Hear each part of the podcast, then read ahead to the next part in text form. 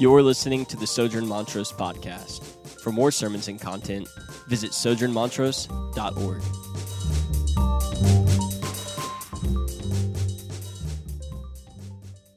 So, before we jump in, I would first, if you're new with us, uh, we're glad to have you. I would highly encourage that you would fill out a Connect card and get to know some people and particularly engage with a neighborhood parish. Um, we really do believe that, that the church is a people to belong to and that there is a particular way in which God's grace is revealed and experienced through his, his covenant people in the church. And so we would invite you to do that. We're glad you're here with us. Um, for those of you who haven't been with us the last couple of weeks, we've started going through uh, Paul's letter, uh, Paul's first letter to the Corinthians. And, and we're going to be in 1 Corinthians for what will seem like months on end because it will be months on end, and that's why it'll seem that way. Um, but for the purpose of it not feeling like we're just getting lost and, and over and over talking about what, what may seem like the same thing, um, we've divided this longer sermon series into smaller series within series. And so uh, the, the first one is the first four chapters of 1 Corinthians we're going through, and it's a series that we're calling True Power. And we're calling it that because really Paul has written the letter to the Corinthians because in their context, they're struggling to find true wisdom and true power because they're caught up in, in the thinking and the ways of the world. They're seeking wisdom like the people of the world do, not like the people of God should. And, so, if, if we look at our text this morning, we might begin to ask ourselves the question well, where do we find wisdom? Where does wisdom come from?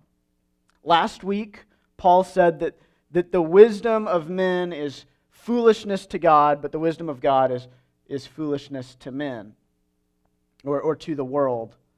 And, and so we have to ask ourselves, where do we get wisdom? And, and I think we are much like the Corinthians. Um, in Houston, where, where we're in a city that's built on, on merit earning favor. And we're built on striving for excellence and to be the best. When, when we're looking to form an opinion on something, which most of us are probably convinced there are so many things that we have to have an opinion on, whether it's a, a political issue or an ethical issue or a relational issue. And so, where do we go to find wisdom for these things? Maybe we listen to what is written in the news and, and different hot takes on current events, and that's where we find wisdom. Maybe we read books that scholars wrote, hoping that, that in the words of more educated people that we will somehow be enlightened. Maybe we listen to our family members or our close friends. Maybe we get caught up in, in specific Christian authors or teachers, and, and maybe they are the ones who possess this wisdom that we need. And we find ourselves divided and compartmentalizing wisdom into all these different areas. Like, this is the source that I go for news. I, I read this magazine or this newspaper um, for uh, theological issues. I go to this website or to this co- scholar. For ethical issues, I, I talk to this teacher. And, and really, that's what's going on in the church in Corinth. In, in the first chapter of 1 Corinthians, Paul tells the Corinthians that, that where they have been wrong is that they're divided primarily over teachers. And, and so the context of living in Corinth is it's really like a 2,000 year old Houston. It's a port city, it's a meritocracy, there's a lot of intellectualism, but there's also kind of a seedy underbelly. And, and one of the ways in which the culture worked in Corinth is that various teachers, particularly philosophers, would come into the public square and they would debate and they would try to convince the people that they had the superior philosophy and that they were the superior philosopher. And so Corinthians would get caught up in the I follow this philosophical teaching or I follow this teacher. And what Paul found is that in the Corinthian church, they were doing the same. Some of the Corinthians were convinced that Paul had the teaching that they needed, and they said, I follow Paul. But some others heard Apollos teach and thought, no, Apollos is the one who I'll follow. And so they were divided in this immature search for the right spiritual guru. And so the question that we have to come to this text with is, is where do we get wisdom? If Paul said that the wisdom of man is foolishness to God, where is wisdom actually to be found? Beginning in verse 6 of chapter 2, Paul says this He says, Yet among the mature, we do impart wisdom. So Paul says there is wisdom to be found, and it's for the mature. Uh, and, and without getting hung up on that word, really, the translation of that word would mean the, the complete ones, the ones made whole by faith. It's not for people of a certain age group, it's just for people who have trusted in God to a degree in which they're considered spiritually mature. It has nothing to do with the length of time someone's been a Christian or the amount of books someone's read. They're just the mature, and later we'll see that there are the infants. And the, so there's wisdom for the mature. Paul says, although it is not a wisdom of this age or of the rulers of this age who are doomed to pass away, we impart a secret and hidden wisdom of God, which God decreed before the ages for our glory. So there is wisdom to be had for the church. But it's not like the wisdom of the world, and, and we're not going to hear it from the teachers of the world. We're not going to hear it from the philosophers in the public square. We're not going to see it on the news or read it in the Atlantic. This wisdom is not like the wisdom of the world because Paul says it's secret wisdom. It's hidden wisdom. It's eternal wisdom that God has had since before He created the world. And it's wisdom that exists for the church's glory. And this is kind of cryptic language. He's saying that the wisest men on earth don't understand the wisdom that He is going to share with the church. This eternal, secret, hidden wisdom that's for the mature. Verse 8 would go on to say that, that this wisdom was not understood by the rulers of the age. And, and what, when Paul says rulers of the age, he just means people in power.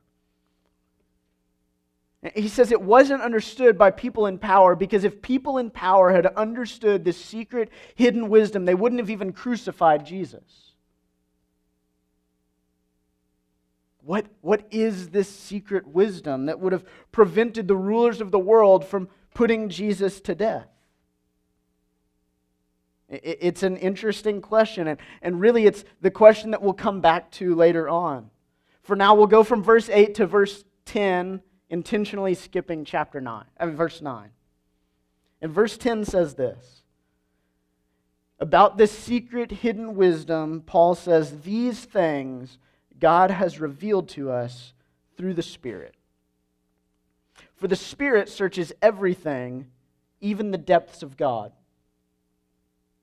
So there's a secret, hidden, divine wisdom that's for the glory of God's people.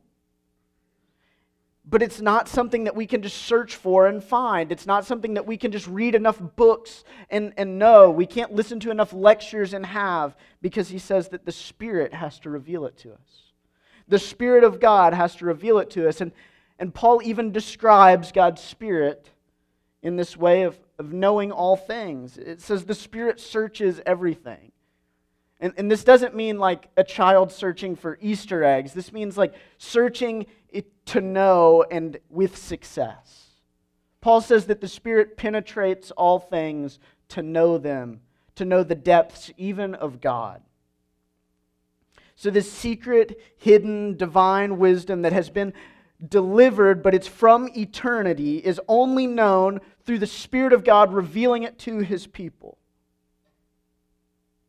The Holy Spirit who penetrates all things to know them fully. And then verses 11 and 12 are where things get really interesting as this tension seems to be building for, for the Corinthians, where they're, they're still not probably sure what this wisdom is, as, as we're not sure. In verses 11 and 12, kind of up the ante on the tension of this text. Paul says, For who knows a person's thoughts except the spirit of that person which is in him? So also no one comprehends the thoughts of God except the Spirit of God. Now we have received not the Spirit of the world, but the Spirit who is from God, that we might understand the things freely given to us by God. And so Paul uses a very human analogy to explain how God has revealed this wisdom to his people with this question of who knows a person's thoughts except the spirit of that person, which is in him. To see what he's, he's trying to, to get us to understand, I want you to think about the person that you would say you're the closest to. For most of us in the room, that's going to be a, a spouse or a best friend or a family member. This is a person who, if you were introducing them or talking about your relationship, you might casually say, I just know everything about this person. But now I want you to think about how that person relates to you. They would probably say the same thing. That my wife would say, I, I probably know just about everything there is to know about Cole. But does she? Like, like, are there deep parts of my heart that have yet to be revealed? Are there these deep emotions or desires that I couldn't even put into words that she would understand them? And, and I think if we're honest, it's, it's not that we've been dishonest with our loved ones, it's just that in the depths of our soul is something that we can't put into words and share with someone. There are experiences and feelings and yearnings that nobody else is going to understand because we, we couldn't even express it. But if we could express it, would they even understand it then? If I were to find a way to put into words all the, the depths of my thoughts and my feelings and my past and my desires for the future, would even my wife understand it? I would say probably not. Maybe to a degree, but she couldn't understand the depths of me. And Paul is saying, so it is with God. That, that how could anybody know the depths of God except his own spirit? That the Spirit of God has searched the depths of himself to know them, to understand all of God's will and his desires, to understand all of his words and his thoughts, all of his hopes for his people and for his creation. And then Paul says something profound. He says, Now we have received not the Spirit of the world, but the Spirit who is from God, that we might understand the things freely given us by God.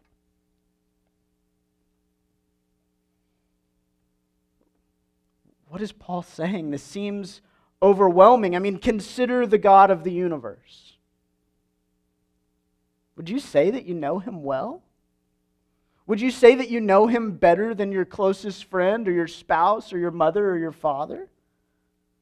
I mean, could you say that you know the thoughts and feelings and the ways of God, his will and his desires? We're talking about the majestic and holy and unfathomable God of creation. We're talking about the God who showed up in a burning bush to reveal himself to Moses the God who placed the stars all throughout the universe and knows their names, but also the God who knows the number of hairs on your head. And that while he knows the number of hairs on your head, he is simultaneously at all times, at every moment, orchestrating every event throughout the universe that it might be for his glory. Would you say that you know this God? Most of us would probably say, No, I, I don't think that I know the depths of him. But what Paul is saying is that the Spirit of God has searched and known the depths of God, and that God has gracefully given his people his Spirit that they might know God's depths so that they can understand this secret wisdom that he has for them.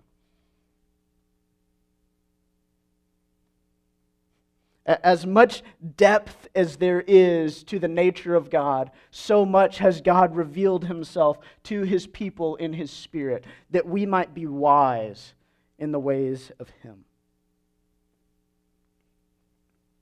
Paul tells us that God's Spirit has searched and known all that there is to know about God, and that God has freely given that Spirit to us that we might also know all that there is to know, that we might have this perspective and wisdom that's secret and hidden, that, that can't even be understood by the wisest minds in the world, but God has gracefully given that Spirit to His people.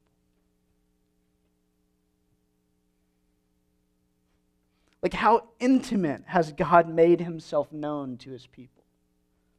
How vulnerable has the God of the universe shown himself to be just so that his people might understand this wisdom that's secret and hidden and eternal?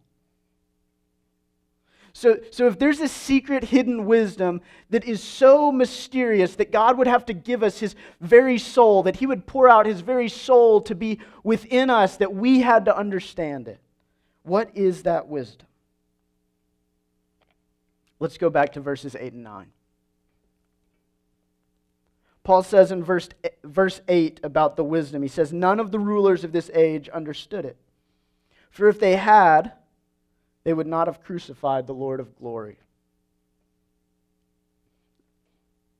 But as it is written, what no eye has seen, nor ear has heard, nor the heart of man imagined, what God has prepared for those who love him. So, Paul is linking this wisdom to the crucifixion in some way. He's saying that if this wisdom was understood by the rulers of the world that they wouldn't have put Jesus to death. And then he follows that by quoting from the Old Testament. And, and when we're reading New Testament writing and Old Testament is quoted, we always need to go back to the source. Because in it, the author is trying to reveal something about what he's explaining. This verse alone that's being quoted is Isaiah 64, chapter 4, but, but Paul is trying to evoke the entire context of that verse. And so we need to go back to Isaiah and, and see what he's saying. And, and we would need to go back to Isaiah 64 and see the context of this verse. And because I've done the homework for you, really, we need to go back to Isaiah 62. In Isaiah chapter 62, the prophet of God begins to describe the future of God bringing salvation to the people of Israel. Now, this is hundreds of years before Jesus came, hundreds of years before Paul was writing to the Corinthians, and the prophet is saying that salvation is coming to Israel. And, and he uses language like when, when this salvation comes, the people of God will be as a royal diadem in the hand of the Lord and that there'll be a burning torch among the nations. And so there's this way in which the people of God will be glorified and, and made beautiful when God brings this salvation. But then in Isaiah chapter 63, the prophet begins to talk about this theme throughout the Bible of God's judgment for sin. The prophet talks about the wickedness of humanity and how when God comes to bring salvation, he's also coming to bring judgment for sin, that his enemies will be vanquished. But there's a way in which he'll remember his people in mercy, even in the midst of his judgment. And so finally, when we arrive to Isaiah 64, the prophet begins talking about the day of the Lord. Now, if you're not familiar with the Old Testament and particularly the Psalms and the prophets, the day of the Lord might be a term that, that you've only heard, like maybe on TV shows or from crazy radio preachers. But, but it's this deep theme throughout the Old Testament that is further talked about in the Gospels, this day of the Lord. And, and the people of Israel expected that there would be a day or a season in which God would return in a very imminent way to the earth and that he would establish Israel, his people, as beautiful and powerful and, and holy among all other things, and that the enemies of God would be vanquished in judgment. And so there was this kind of terrifying fear of God's judgment coming with the day of the Lord, but also an expectation of hope for God's people, because that's when God's people will be made victorious, is on this day of the Lord.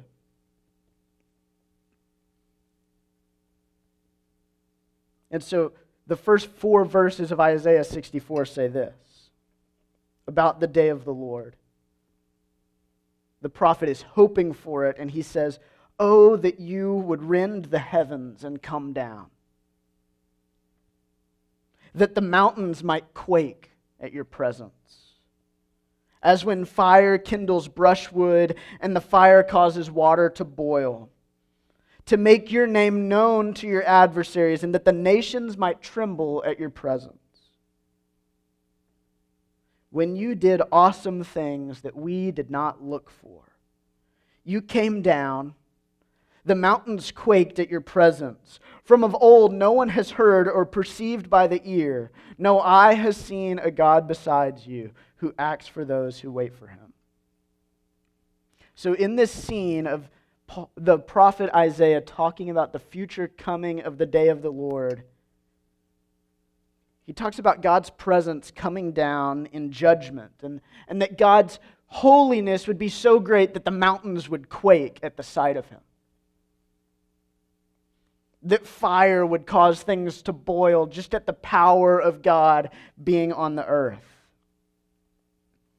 The text has a, a ominous way of talking about the enemies of God, saying that they will know his name that those who oppose God in the day of the Lord, they'll know his name. Yet Isaiah also says that, that there's a way in which the day of the Lord is coming that the people didn't expect.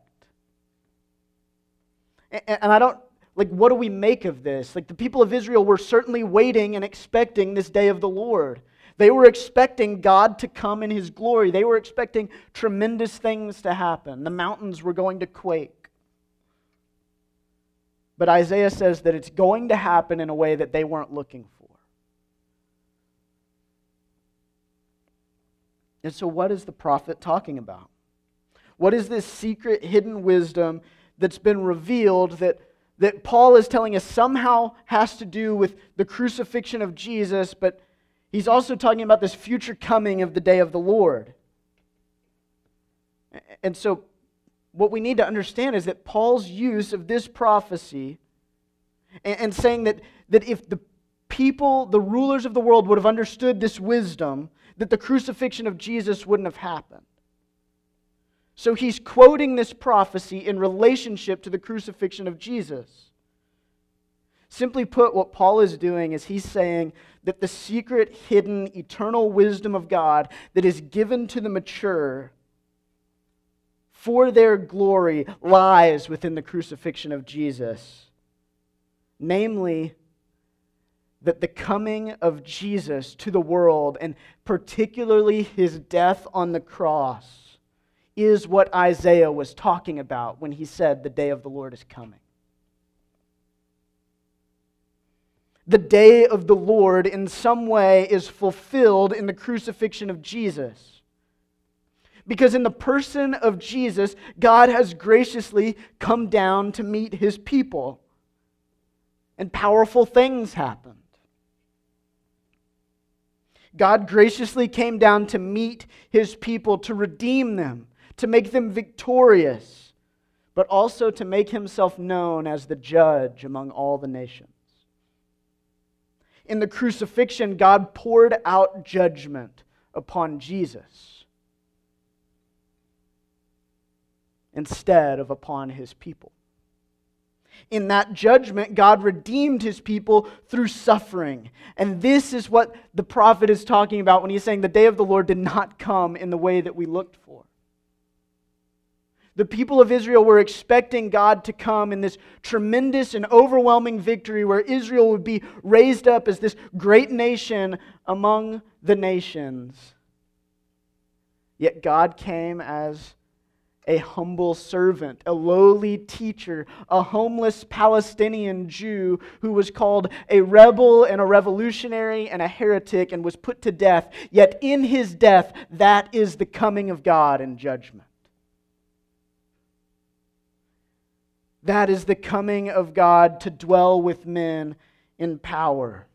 The secret wisdom that Paul is talking about, that's given to the mature or complete in Christ, is that the Spirit has revealed that in the crucifixion of this seemingly irrelevant Palestinian teacher named Jesus, that God has pronounced judgment upon the sins of all of his people and has put a down payment upon the judgment of all of those who would oppose him in the future.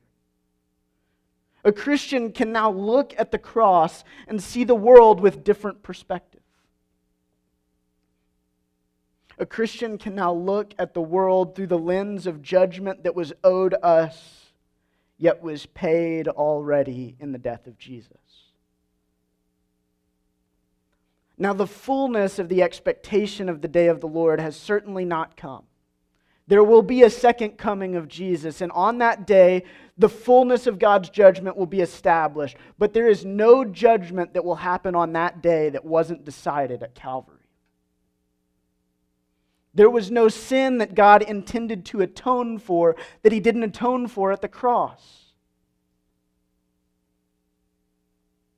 And the secret wisdom that is revealed to the people of God through the Spirit is that in the crucifixion of Jesus is the judgment and salvation of God, is the fear and the majesty of God, is the terror and the beauty of God, and is the hope for those who it's revealed to.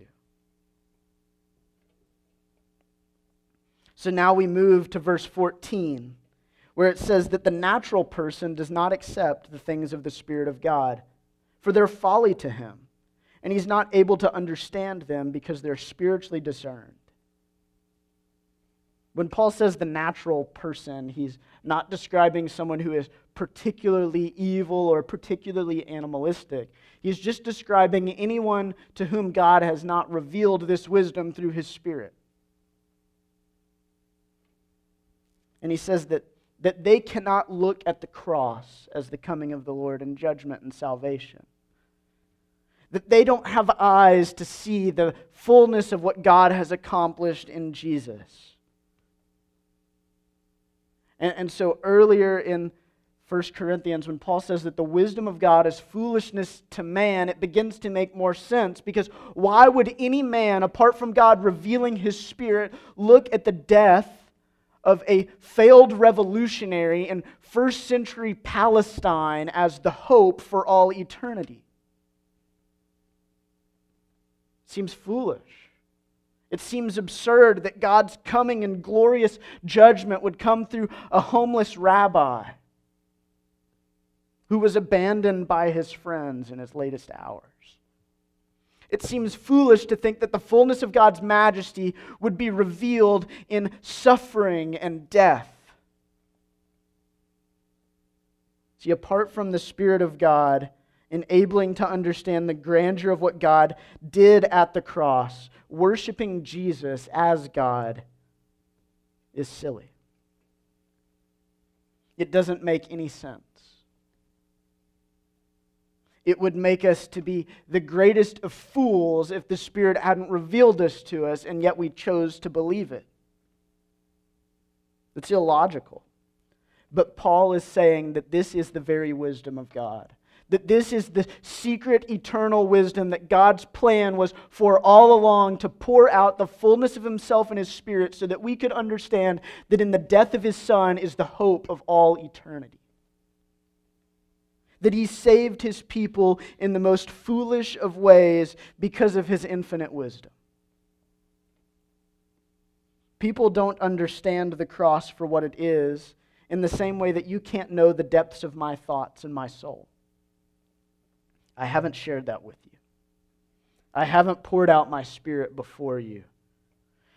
But God, in His infinite and matchless grace, has done that for His people. He has poured out the depths of His character, His ways, His heart, that we can see something that seems like foolish violence as beautiful salvation. We can see that in the account of Jesus' crucifixion, that when Matthew writes that the earth quaked when he died, that that wasn't a coincidence or a mystery, but that's exactly what Isaiah was promising would happen in chapter 64. We can see that in all things, when we look in the cross, we are free. We're forgiven. That there is no more judgment that lies in wait for us because all of it was poured out on the Son at the cross. Therefore, Paul says the spiritual person, as opposed to the natural person, judges all things, but is himself to be judged by no one. For who has understood the mind of the Lord so as to instruct him? But we have the mind of Christ. This question, for who has understood the mind of the Lord, is once again a quote from Isaiah, this time in chapter 40. And in chapter 40 of Isaiah, the prophet is talking about the majesty of God and the holiness of God and how he is unfathomable and uh, unable to be understood. And so when the prophet asks the question, who could understand him? It's rhetorical with an obvious answer of nobody. Who would be so bold as to think that they could understand the fullness of God, that they could understand the mind of the Lord? But what Paul has told us is that precisely God has given us his mind in his spirit that we can understand him. And that that is the majesty of the cross, that because of what Jesus has done for us on the cross, that God has faithfully given us his spirit, that we can understand his mind, that we can know his ways, that we can read his word and have confidence in it. That things that were formerly mysterious or confounding or unable to be understood are now illuminated in the majesty of God's grace for us in the cross of Christ. Paul says that the spiritual person judges all things. What does that mean? What Paul is saying is that if the Spirit has revealed to us the mystery of the cross, that we have a new perspective on everything. That we have the very mind of Christ and that we view the world in an eternal perspective, particularly in an eternal perspective where things have already been decided at the cross.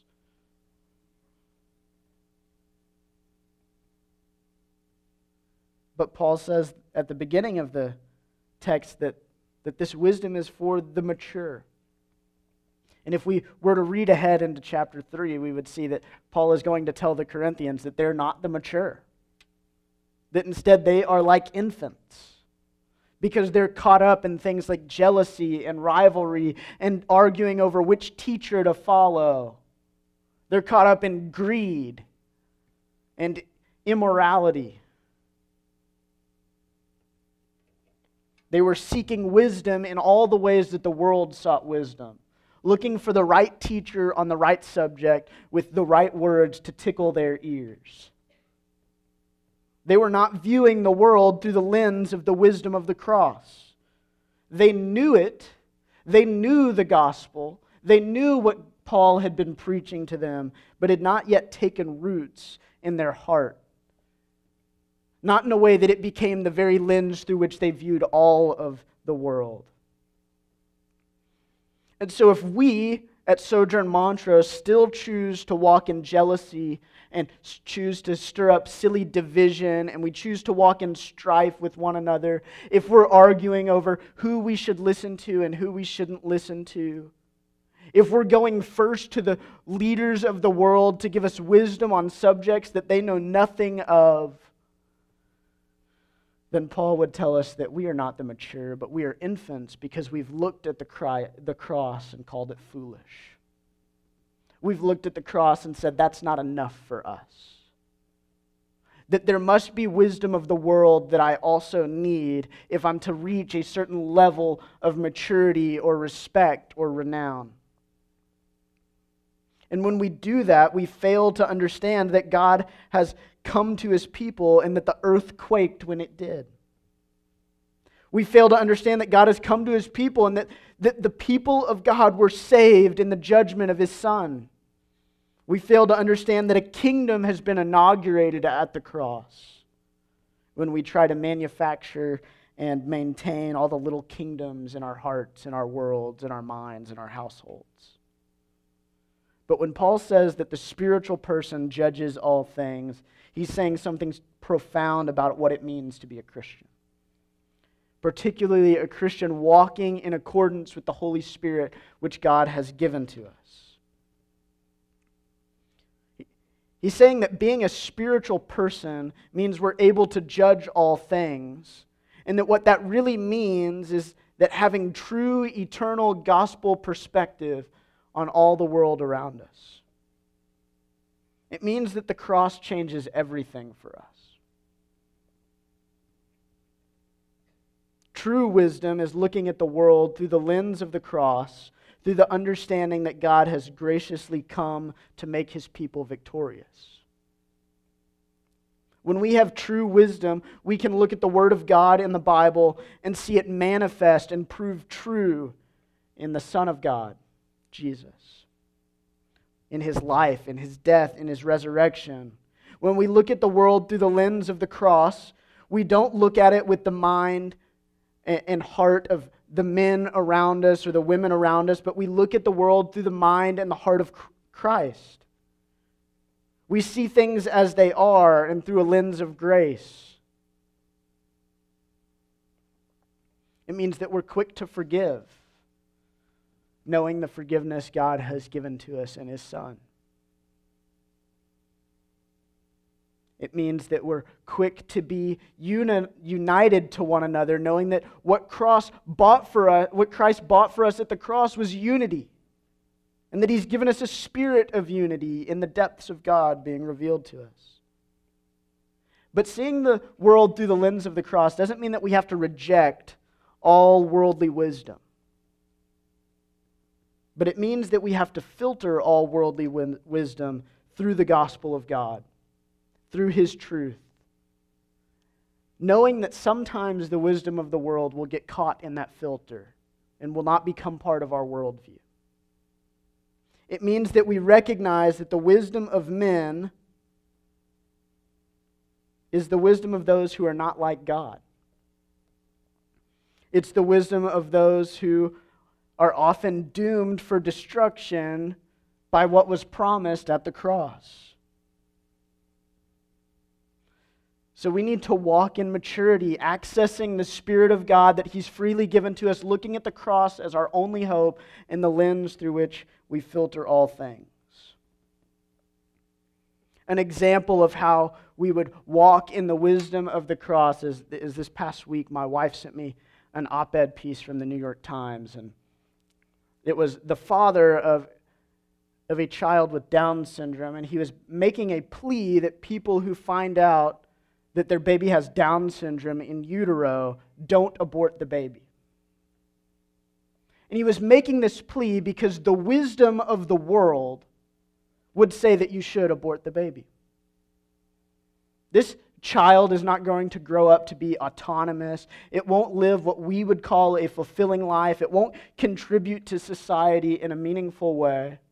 It will be an emotional and financial drain on his or her parents. And so it is really merciful, the world would say, to end the child's life in utero. And it blew my mind that someone would have to write an op ed piece in the New York Times to convince us that that is a child worthy of life and dignity and love. But it blew my mind because I view the world through the lens of the cross. And I know that, that apart from God's Spirit, I provide nothing valuable to the society around me. I know that apart from God's grace to me that I'm simply a drain on the people around me. I certainly know that I'm not autonomous and that true autonomy doesn't even exist in God's kingdom. But the wisdom of the world will at times try to convince us of things that are apart from the things of God. But when we have access to God's Spirit and we can view it through what was accomplished at the Christ, we can come away judging rightly, even if it's judging differently.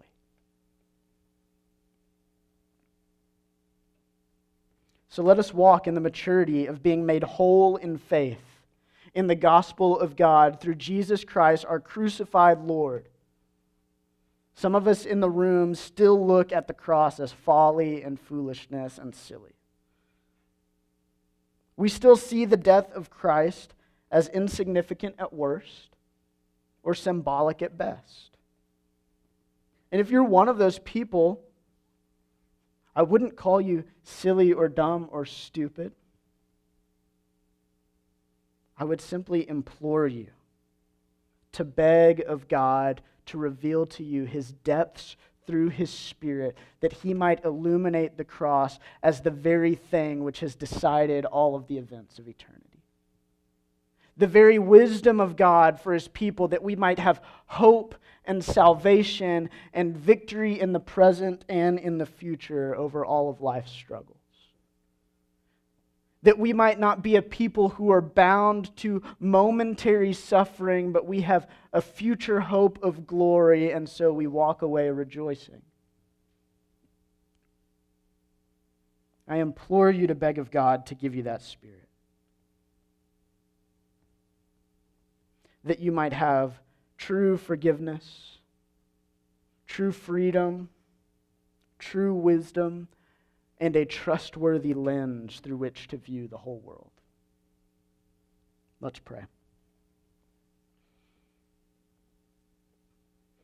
Lord, you are good and gracious. Father, we thank you that in your Son and through your Spirit that you've revealed your depths to us that we might know you intimately. We pray that you would allow us to be empowered in wisdom and in truth, walking through our life as both a united church, yet people in the world for your glory, viewing all things through the lens of what you've accomplished for us at the cross. Would you sanctify us? Would you encourage us in your spirit? Would you let us look at the cross as our hope and our joy and our salvation and our victory and our source of wisdom? We ask that you would continue to pour out your Spirit upon us, that we might be faithful, gracious people in the world that we live in, that they might also see that true wisdom lies in your Son's death for them. We pray these things in Jesus' name.